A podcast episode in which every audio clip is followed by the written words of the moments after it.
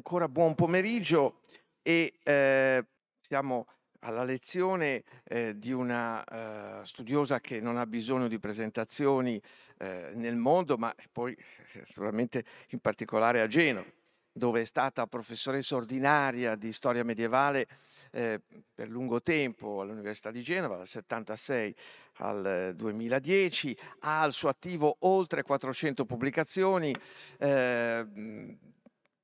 non solo di natura medievistica, storia della Liguria, ehm, la congiura dei Fieschi, il ponte di Istanbul, Andrea Doria, lavori su Colombo. Eh, recentemente si è espo- poi un, un libro anch'esso molto bello che è Essere avari, ecco, ecco e, eh, e, ehm, e, recentemente eh, si è eh, impegnata con alcuni lavori, anch'essi di, alto, di grande rilievo, sul risorgimento, eh, tra cui appunto un lavoro su Mameli e la giovinezza di Mazzini. E oggi infatti ci parlerà di Il giovane Mazzini e i segni del futuro. Eh, Salutiamo eh, con eh, enorme interesse e ammirazione eh, la professoressa Iraldi. Gabriella, grazie.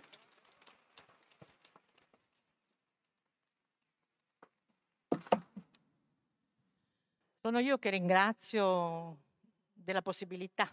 di essere qui, della presentazione di un amico, devo dire, perché è un eccellente studioso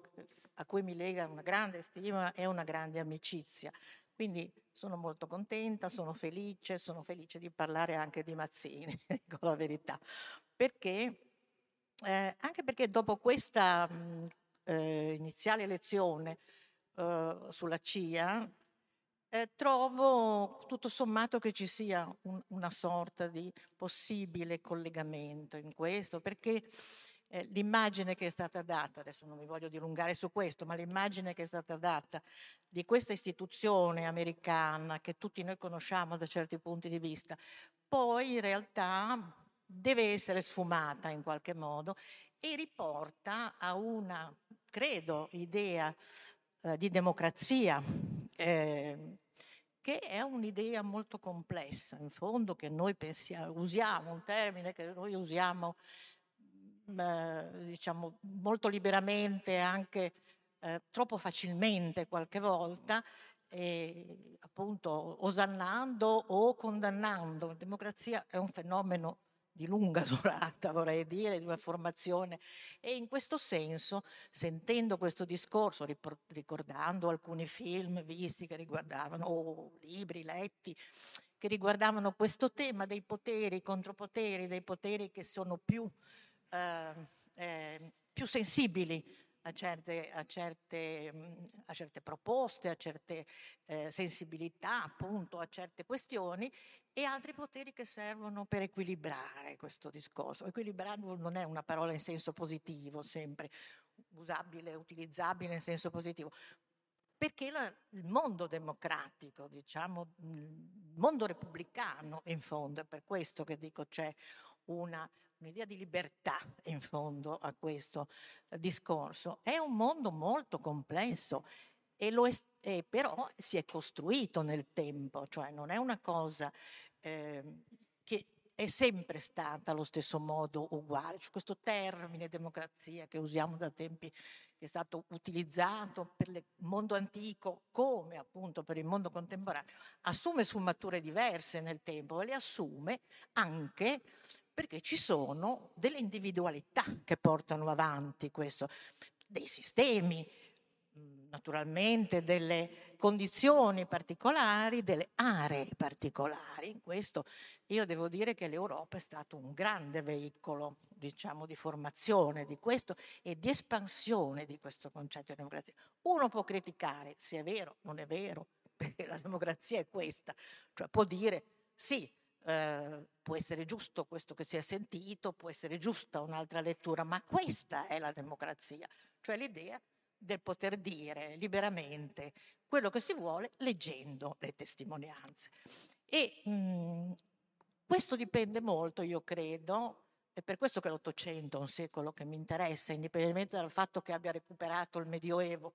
come un'età fondatrice, in fondo, perché questo è un aspetto anche molto trascurato. Noi siamo figli del Medioevo in realtà, anche del mondo classico, ma nel Medioevo nasce tutto quello che noi conosciamo adesso, no? tutto, tutto. Quindi siamo figli di quell'età e in quell'età maturano alcuni elementi che noi ci portiamo dietro inevitabilmente, che abbiamo ancora adesso dentro,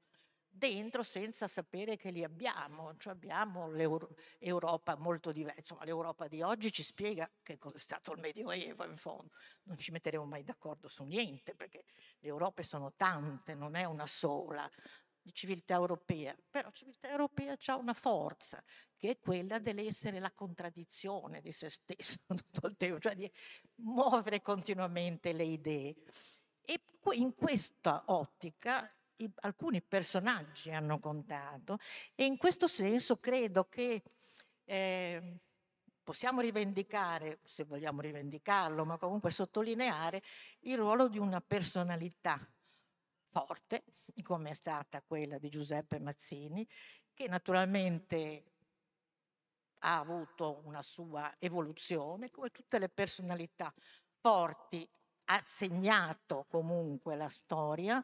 ma come tutti quelli che segnano la storia è oggetto eh, ovviamente di discussioni, ancora o addirittura di abbandono della memoria, perché personaggi forti questo eh,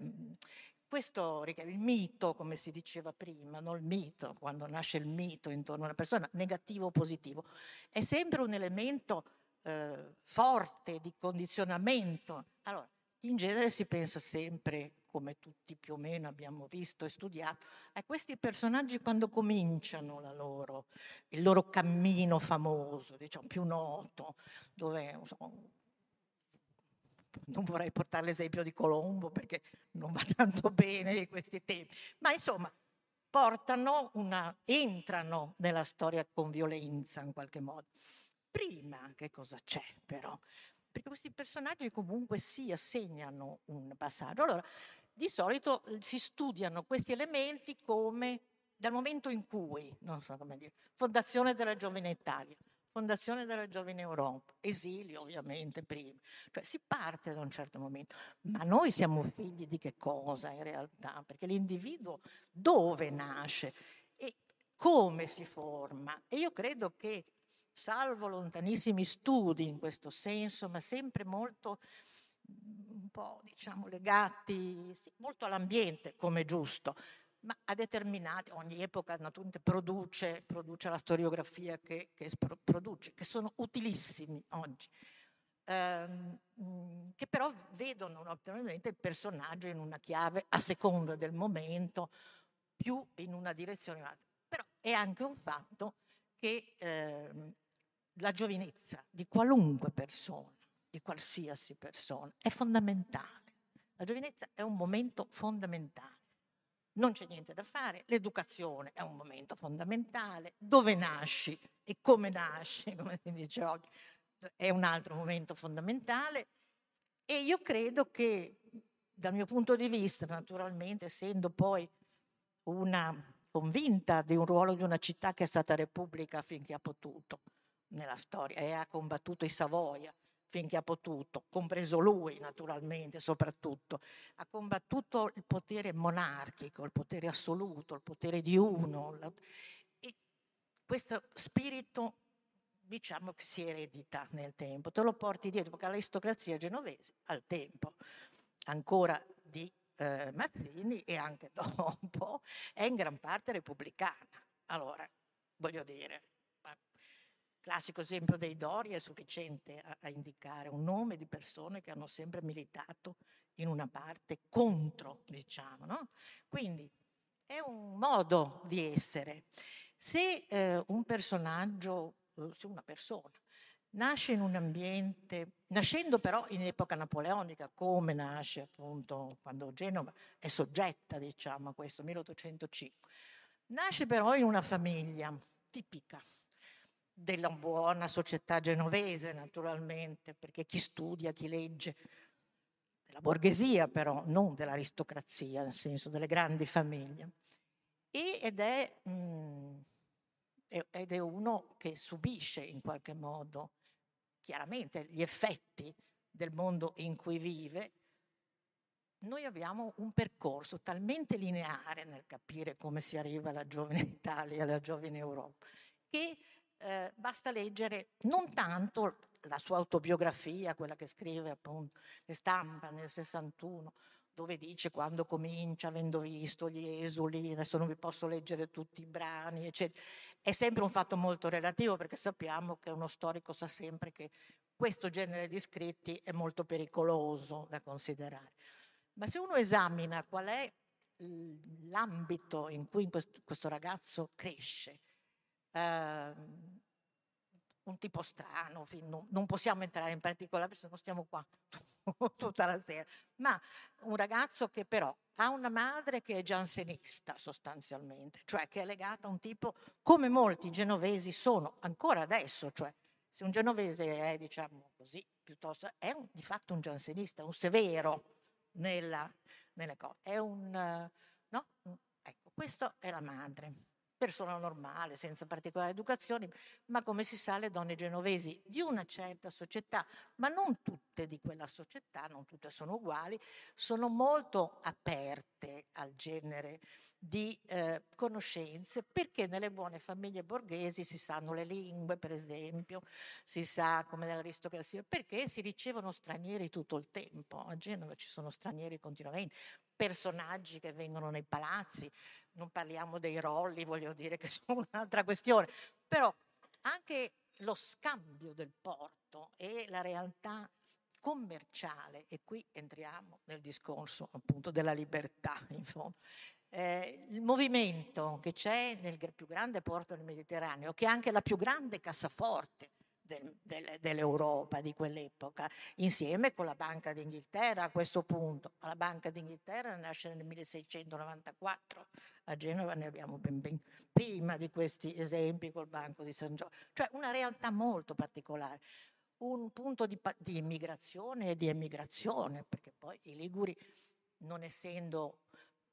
proprietari, sono proprietari terreni, ma di fatto gli interessa controllare le vie di comunicazione, non certo avere della terra, perché non rende. Quindi è chiaro che tutto un sistema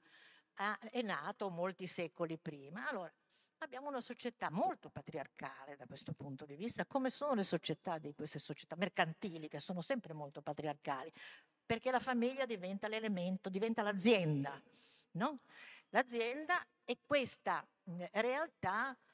resta così mentre si va in giro in tutto il mondo, si hanno, perché attenzione, la giovane Europa non nasce a caso, nasce in una realtà dove l'Europa era un mondo piccolo per i genovesi dal Medioevo, era un mondo piccolo che andavano in Cina come quegli altri, come i veneziani che andavano in America, nelle isole dell'oceano, che andavano in Africa, cioè è un mondo molto particolare. Allora,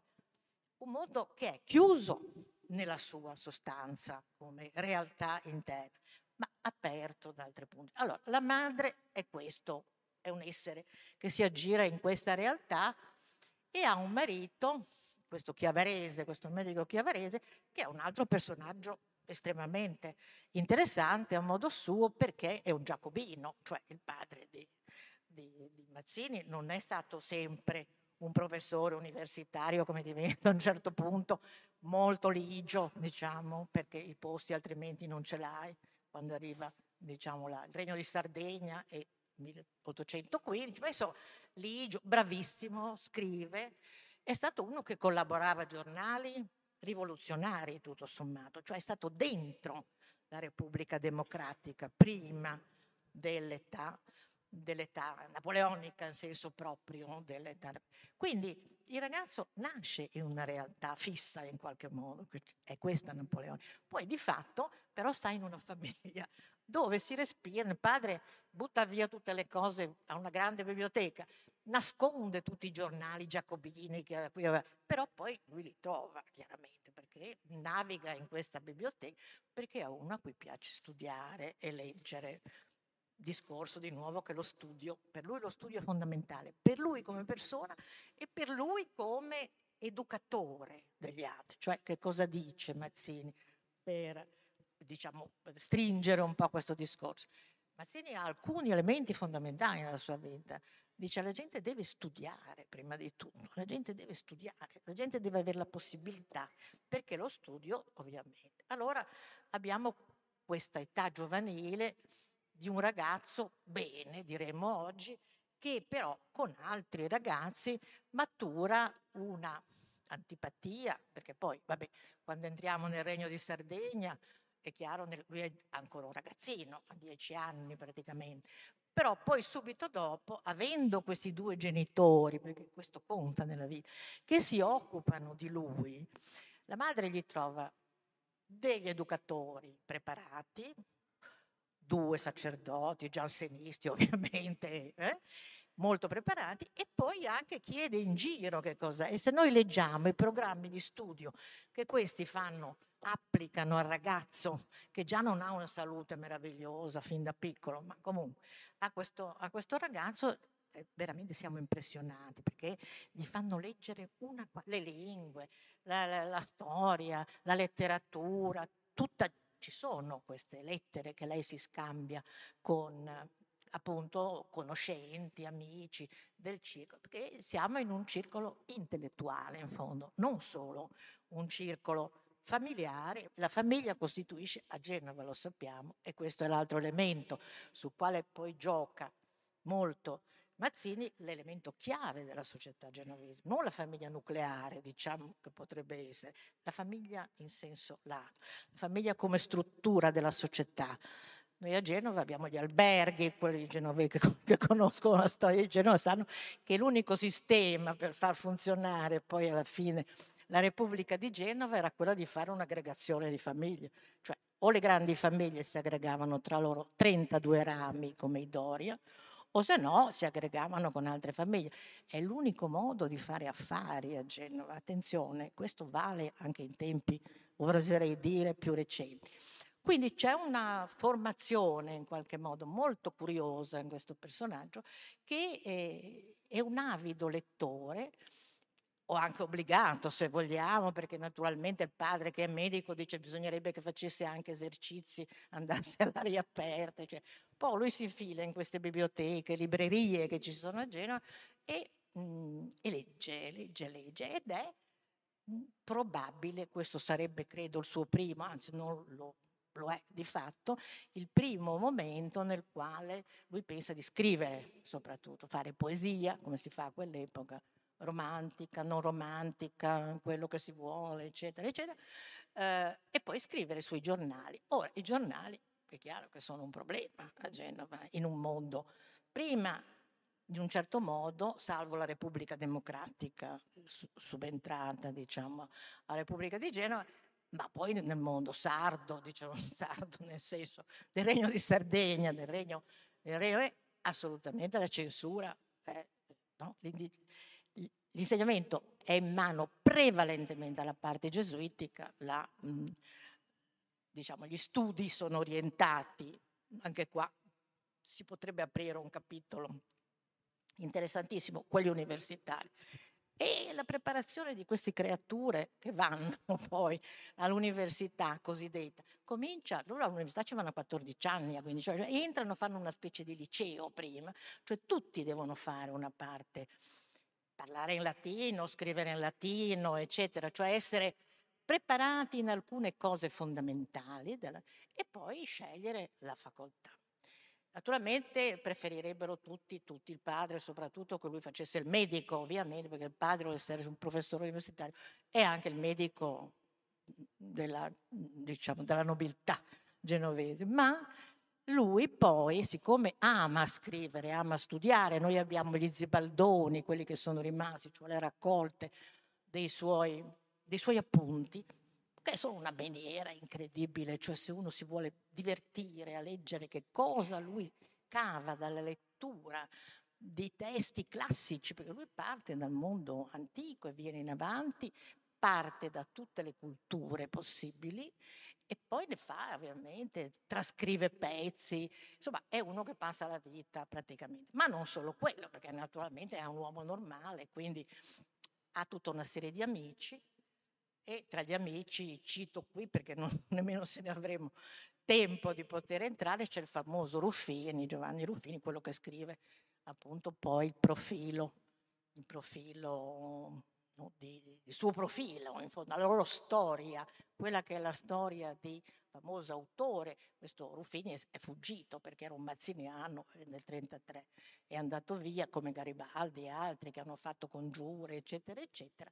e mh, scrive appunto un, un testo, no, Lorenzo Benoni, in cui, in cui lui è Lorenzo Benoni e questo Fantasio, che è il protagonista di questo libro, è Mazzini. Io lo consiglierei, devo dire, se dovessi essere un professore,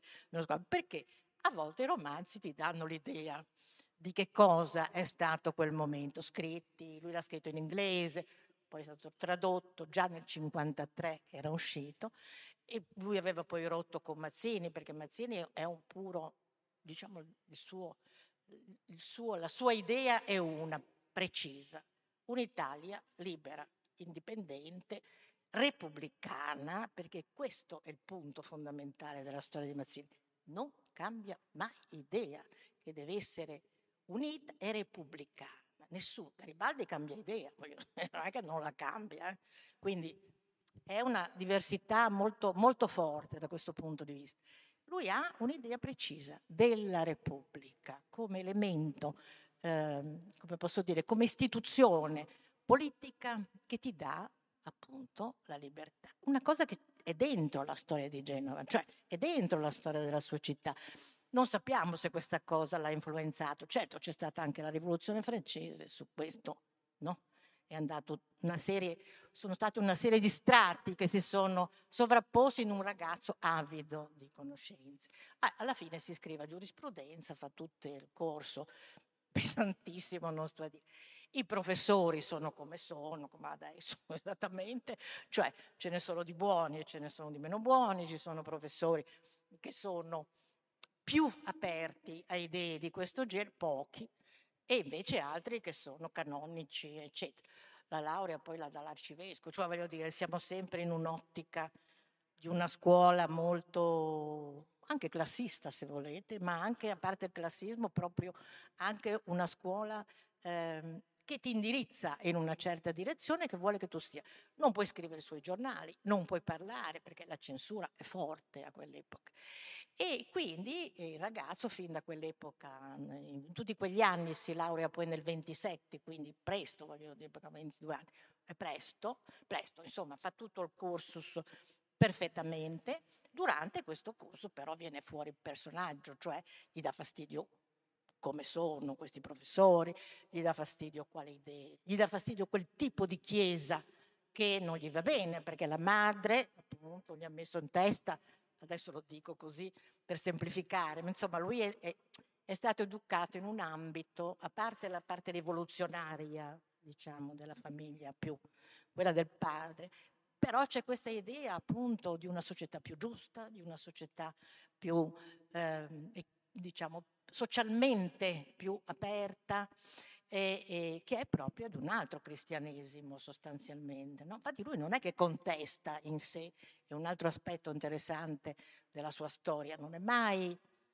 Certo, poi alla fine fa la Repubblica Romana, voglio dire, la fanno per lui, voglio dire, però eh, non contesterebbe mai se non la gerarchia, se non il modo, diciamo, di imporre questa cosa e di interpretarla soprattutto e di essere legata ad alcune istituzioni, l'Austria in primo luogo, ma anche se vogliamo i Savoia, che sono stretti stretti in questo. Quindi la formazione e insieme gli amici che sono con lui, perché in Liguria sono tanti con lui, in Piemonte, a Torino pure ci sono, cioè il problema qual è? Che in quel momento c'è solamente un sistema per andare contro i, diciamo, i sistemi monocratici o assoluti come sono a quell'epoca. Ed è rivolu- una sorta di rivoluzione, chiamiamola così, possibile. ma la carboneria è un elemento molto interessante da studiare. Non a caso lui parte dai moti carbonari e diventa carbonaro a un certo punto e si rifà al 21, no? momento in cui dalla Spagna partono questi movimenti rivoluzionari che vengono anche in Francia, in Italia, eccetera, eccetera, che però come lui dice, per rendere la cosa un po' più sintetica da questo punto di vista, che lui dice sì, funzionano, vedremo come, ma eh, funzionano però sono sporadici, cioè tu non è che puoi fare un, una, una, una, piccola rivoluzione in un posto, una, come tu facessi un'operazione di tipo militare o non militare, eh, non serve a creare una struttura vera, non so come dire, perché comincia già fino all'epoca in cui entra subito praticamente laureato nella carboneria che detesta perché è piena di riti, di simboli, e uh, descrive tutte le forme no? di, eh, diciamo di, di uh, si, tutto, tutti i simboli che sono, fanno parte di questo aspetto vorrei dire collaterale se vogliamo persino alla massoneria, ma non di, di massoneria pura, che lui non sarà mai, però eh, sempre legati a una ritualità che è una cosa che lui dice, ma che senso ha, voglio dire. Co- e poi una cosa sporadica, cioè movimenti che infatti falliscono tutti, c'è niente da fare, compresi quelli del 21 dove lui appunto descrive una pagina bellissima quando passeggiava con la madre e l'amico che vede gli esuli, quelli che scappano e vengono a cercare salvezza al porto, andare, dove vai a quel punto lì? Vai in un'altra parte del mondo possibilmente, vai in America, vai, cioè cerchi rifugio fuori. Quindi cresce in questo gruppo di amici, non solamente lui, lui è come dire la testa pensante di questo, di questo sistema perché è quello che consiglia le letture, Dante per esempio diventa un elemento fondante della, perché lui è poi amante della cultura suoi, di Foscolo, cioè di quelli che in quell'epoca sentono la necessità di qualcosa di diverso. Quindi lui eh, dice, io Ortis, non ne parliamo, lui diven, vuole diventare un rivoluzionario, un romantico da questo punto di vista, cioè la contrapposizione di una, è l'espressione della contrapposizione di una cultura vorrei dire giovane, ma non è solo di questi, solo di questi giovani in realtà, a un'altra cultura che noi potremmo definire classicista in qualche modo, comunque tradizionale, e la rivoluzione dei tempi, nel senso che il romanticismo eh, porta con sé, no? quindi porta con sé questo desiderio di cambiamento, anche di rivoluzione naturalmente. Quindi rivoluzione letteraria, prima di tutto, rivoluzione culturale, ci vuole un poeta che scriva no? delle poesie, cioè lui, e poi in questo ci vuole un pittore che dipinge. Noi abbiamo questi personaggi poi che troviamo nella storia, Hayez, e c'è tutta gente che entra in questo Verdi,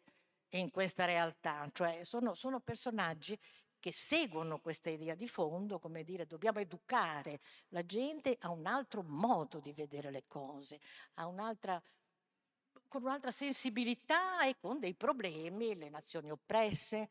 i singoli oppressi, cioè con altre problematiche. Benissimo. Questo è un discorso che matura negli anni, appunto. Lui non ne parla, ne parla pochissimo, lui parla a partire da un certo momento, cioè dal momento nel quale poi finisce per ragioni, appunto, di, di politiche, diremmo oggi, insomma, di movimento politico in prigione, cioè il momento in cui finisce nelle carceri di Sant'Andrea. Perché? Perché è ritenuto un rivoluzionario. Tutti lo difendono, diciamo, tutta una certa parte della società. Il padre stesso cerca di difenderlo, perché chiaramente un professore universitario di quella forza, di quella potenza, di quella bravura è un uomo che conta ma il ragazzo si è innamorato dell'idea di fare qualcosa per cambiare la situazione, non quella di Genova in particolare, come pensano, quella italiana, cioè di un paese che emana lo straniero e dove lo straniero e dove le, le dinastie che ci sono, appunto, sono legate a questo straniero che è oppressivo, perché l'Austria è oppressiva. Quindi è il periodo in cui anche si recupera Balilla, vorrei dire, da questo punto di vista, perché è una cosa eh, normale a quell'epoca, poi viene recuperato anche in tempi successivi, ma con altre caratteristiche. Però la figura di quello che butta il sasso contro, contro lo straniero, che è una figura forte, quella di Balilla, usata appropriatamente. Quindi si fa la celebrazione, quelle che si fanno ancora adesso, che vanno tutti alla chiesa, su della Madonna di Lourdes, eccetera, su a, a Oregina, la Madonna di, ogni anno viene fatta questa cerimonia e si comincia proprio negli anni del, nella metà dell'Ottocento. Mameli è un fanatico assertore, ma Mameli è il figlio che Mazzini avrebbe voluto avere in realtà. No? Sono, sono, questi personaggi che identificano nel gesto e, nella, e, quando si fanno queste prime manifestazioni nel 40, 1846, 47 e mh, mhmm, poi 48 ci sono le cinque giornate, ma insomma abbiamo corriamo un po' adesso, no? vengono da tutta Italia, non, viene, non c'è solamente il popolo genovese o se vogliamo dell'area sarda, dell'area della corona, della corona di Sardegna, del, del Regno di Sardegna. Quindi c'è un movimento, come oggi possiamo capire molto bene, un movimento che spinge in una certa direzione, che è minoritario ma che c'è. E quindi è un problema di resistenza. Il problema di resistenza è chi, chi resiste in questa... Non molti resistono, naturalmente. Mazzini è uno che resiste, è uno che dice io pago qualsiasi prezzo pur di essere, diciamo, di portare avanti questo. E lo paga perché lui viene preso giovanissimo, a 25 anni, viene messo in prigione, in prigione cercano, eh, lui non cambia nessuna idea, lo portano a, Famo- a Savona, voi sapete com'è tutta la storia, io non voglio entrare nei particolari adesso, è una vicenda anche avventurosa, descritta molto bene, di cui abbiamo documentazione al di là delle sue lettere, al di là delle sue memorie, al di là di tutto. E eh, questa natura così complessa di uno giovane poi amante della natura, amante, perché poi ci sono tutti gli aspetti collaterali, i suoi amori giovanili, la famosa marchesina Zoagli, che poi è la madre di Mameli, cioè tutto, ci sono tante storie di lui che ama suonare la chitarra quando è giovane e quindi eh, poi a, con le dame inglesi avrà questo gioco diciamo, di possibilità no? del, del rivoluzionario fuggito, esule che però è un uomo così intelligente, così bravo, così simpatico, poi suona anche la chitarra. Poi è un giovane con altre, altre caratteristiche, cioè sua madre poi gli manda la colonia, voglio dire, in Inghilterra. Cioè, non so se rendo l'idea. Siamo nell'ottica di un rivoluzionario tipico, in fondo, no? tipico da questo punto di vista, perché la rivoluzione poi la fanno molto questi personaggi un po'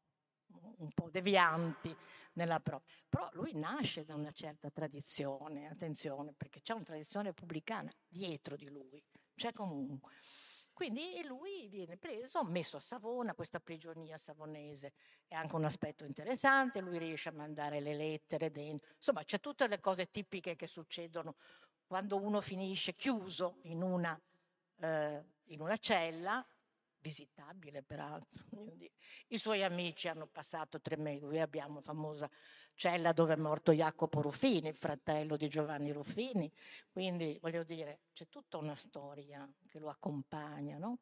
ma lui è il protagonista i suoi amici e i suoi compagni lo vedono come un protagonista e questo, cioè lui è un leader diremmo oggi, perché ha una personalità magnetica. Io devo dire che anche leggendo come scrive, a parte che può essere più o meno retorico, insomma si può discutere sul tipo di scrittura, ha una presa forte, perché le idee sono forti.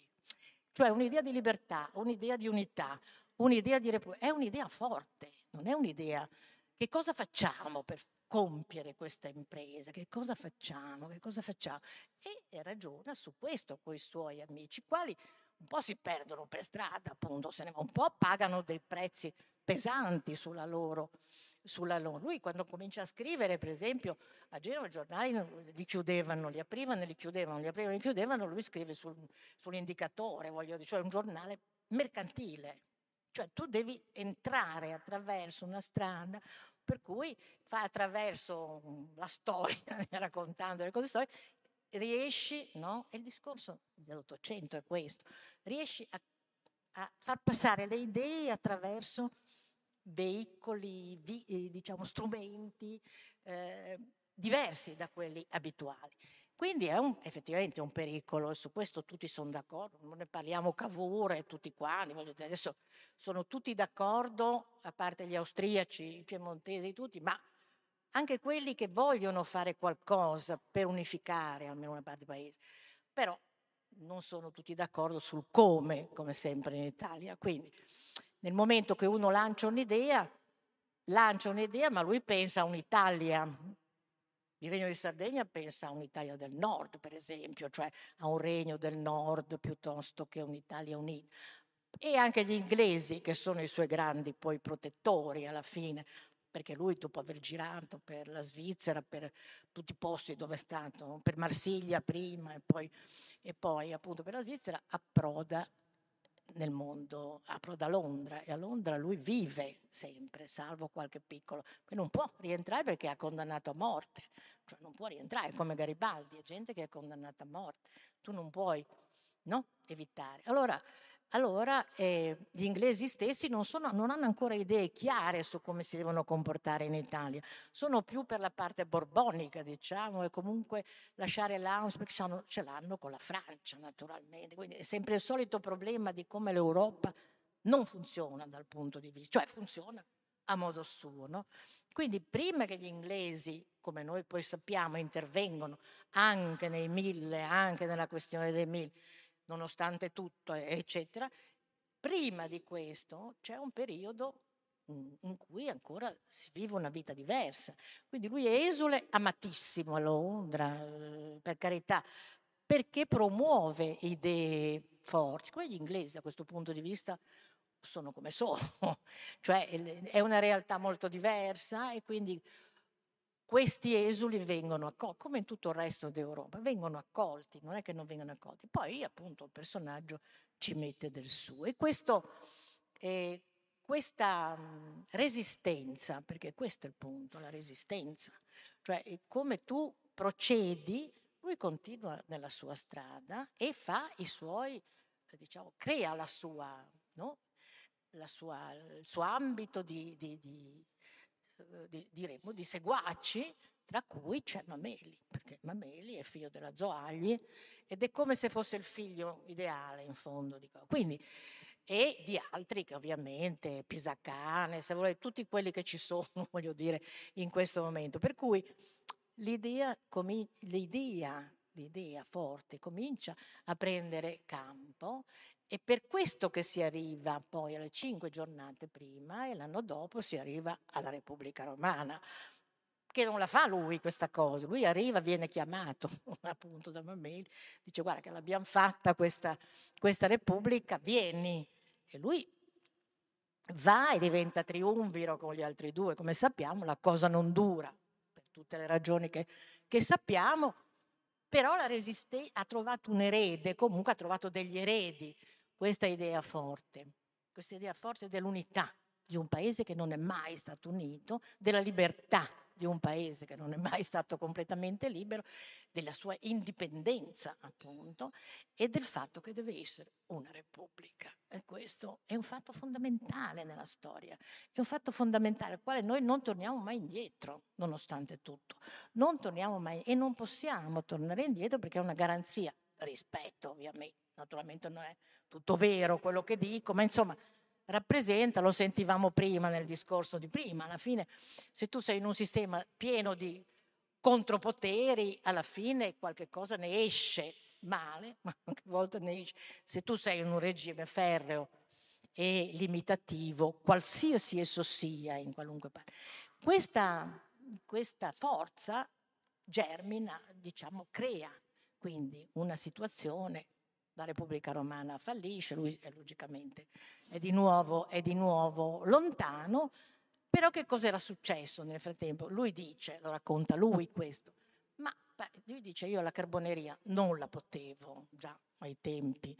eh, dei tempi amare eccessivamente perché non, era, eh, non, non, vole, non, voleva realizzare quello che volevo realizzare. Io cosa vuol dire fare una battaglia e poi piantare lì? Cioè in un posto, in un altro posto. Bisogna essere organizzanti, bisogna fare un partito in fondo, perché questo è il succo del discorso. La Giovane Italia è un partito. È un partito. Cioè lui dice eh, bisogna creare un sistema no? un sistema. E questa cosa la comincia a pensare mentre sta a Savona, cioè quando è ancora, quando è ancora al di qua dell'esilio praticamente. E poi la porta e dice ma non possiamo farlo solamente per noi questo discorso, dobbiamo fare per gli altri, perché ci sono gli altri popoli che sono, altri popoli che sono oppressi, che vogliono la libertà, che non so, vogliono identificarsi in una... E quindi da lì la giovane Europa, 31, 32, cioè di lì, e di lì questa cosa va oltre, perché la cosa interessante poi di tutta questa questione è lui in quanto personaggio irripetibile da questo punto di vista, mh, anche se lui si rende conto che quando poi sarà fatta l'Italia, poi lui muore nel 72, quindi c'è tempo a vedere che cosa succede, è, è deluso da quello che succede, è chiaro, perché non funziona come lui pensava, a parte la monarchia, ma poi non funziona, non funziona il sistema come lui. Quindi sarà un uomo deluso poi alla fine e si vede questo dai suoi scritti, si vede dalla sua storia e da tutte queste cose. Però quello che è interessante di tutta questa questione è che mentre noi lo consideriamo una so, adesso lo dico un po' come forse una battuta o comunque una, una critica se volete, lo consideriamo un po' un essere così, un padre della patria, però insomma lui ha avuto a partire dagli anni suoi, subito dopo naturalmente, e durante i suoi anni, un successo incredibile nel mondo, non qua, nel mondo. Questa è la cosa interessante, secondo me,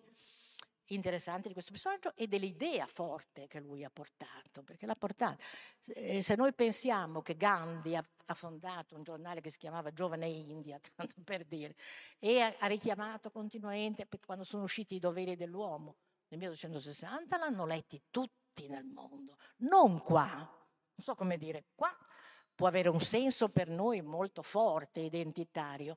ma erano una spinta, un volano per tutti gli altri. Gli indiani, per esempio, ne hanno fatto un'icona della loro, della loro, della loro eh, educazione giovanile, non solo Gandhi, una serie di, di, indiani, oppure se volete Tolstoi era uno che l'ammirava molto, eh, Sun Yat-sen, il primo rivoluzionario cinese, ehm, eh, diciamo che c'è stato. Naturalmente bisogna dire anche la controproposta che esisteva, che non l'ho detta, mi è venuta in mente con la Cina, adesso ma andava detta un po' prima, ma esiste ed è Marx. Cioè il momento di Mazzini è anche il momento di Marx, eh? non è il momento solo di Mazzini. Mm, quindi c'è una contrapposizione forte tra i due, perché sono due modi diversi, diversi, tutti e due con un fine, diciamo, no? buono, se vogliamo, dal punto di vista ma completamente diversi, quindi c'è una contrapposizione perché Marx lo chiama, non lo so, profeta, insomma si dicono delle cose tremende,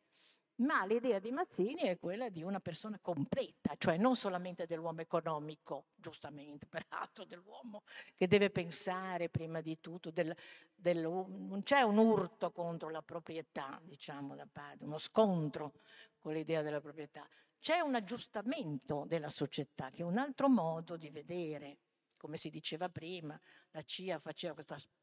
richiamo al socialismo per combattere il comunismo, non so come dire, in un certo modo. No? Quindi una chiave diversa di lettura della società che deriva da un mondo diverso. Però il fatto che gli inglesi, non ne parliamo, tutti i primi ministri inglesi, non posso leggervi tu perché sennò Mettiamo qua le citazioni. Presidenti americani che vengono a Genova e, e appunto vanno al, al, al, monumento di Mazzini perché, perché Mazzini rappresenta un'idea forte. È un anticolonialista Mazzini, quindi anche gli anticolonialisti americani sono, sono con lui. Cioè è un uomo universale da questo punto di vista. Quindi da dove deriva questa sua? Dalla forza delle sue idee. Lui ne è perfettamente consapevole perché lui dice non voglio, quando scrive l'autobiografia, non voglio parlare di me, voglio parlare dell'idea, nel senso che lui dice a un certo punto una frase, secondo me, nei doveri dell'uomo, che è abbastanza significativo, ma le idee cacciate una volta che siano dal mondo dell'intelletto non muoiono più. Questo è il punto, cioè il famoso discorso del pensare e dello studiare, altri le raccoglie anche dimenticandone la sorgente. E questo è il punto. Gli uomini ammirano la quercia, chi pensa al germe dal quale usciva, e in effetti questo è il destino di questo personaggio, che noi consideriamo, vabbè, dipende dai punti di vista, consideriamo un X, soprattutto in questo paese che ne ha cancellato subito, appena potuto, la memoria, cioè l'ha messo da parte perché scomodo, personaggio difficile da fare, più facile Garibaldi, vorrei dire. Adesso magari ci sono i garibaldini qua che sono, che sono più facili Garibaldi, perché Garibaldi è l'eroe, il Che Guevara della situazione, cioè è un personaggio più, eh, eh, più, più vicino in qualche modo. No? Mazzini è un personaggio più chiuso, eh, più eh, diciamo eh, estraneo, più anche lui stesso non vuole essere troppo al centro di tutto, perché quello che conta è l'idea. E questa secondo me la grande forza di questo personaggio e secondo me la valenza che ha, almeno per me l'ha avuta, nel voler riprendere appunto una tradizione, una ricerca in un certo modo di quelle che sono state le ragioni di un modo di, un modo di essere, ereditate da molti, non ereditate solo da noi, che poi le abbiamo trasformate, eh, diciamo snaturate in grandissima parte, però sono idee forti. Noi ancora oggi pensiamo che ci sia una repubblica con una costituzione, voglio dire. Quindi, e gli americani, a modo loro, prima si diceva la stessa cosa. Cioè, le monarchie hanno un loro ruolo, ma tanto la monarchia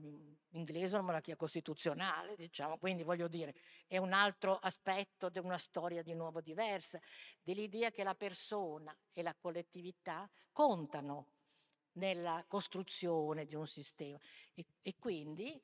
che non ci può essere un discorso oppressivo o unico, un pensiero unico. Ci devono essere tanti pensieri diversi, ognuno fa la sua battaglia io credo che la giovinezza di Mazzini sia un esempio di questa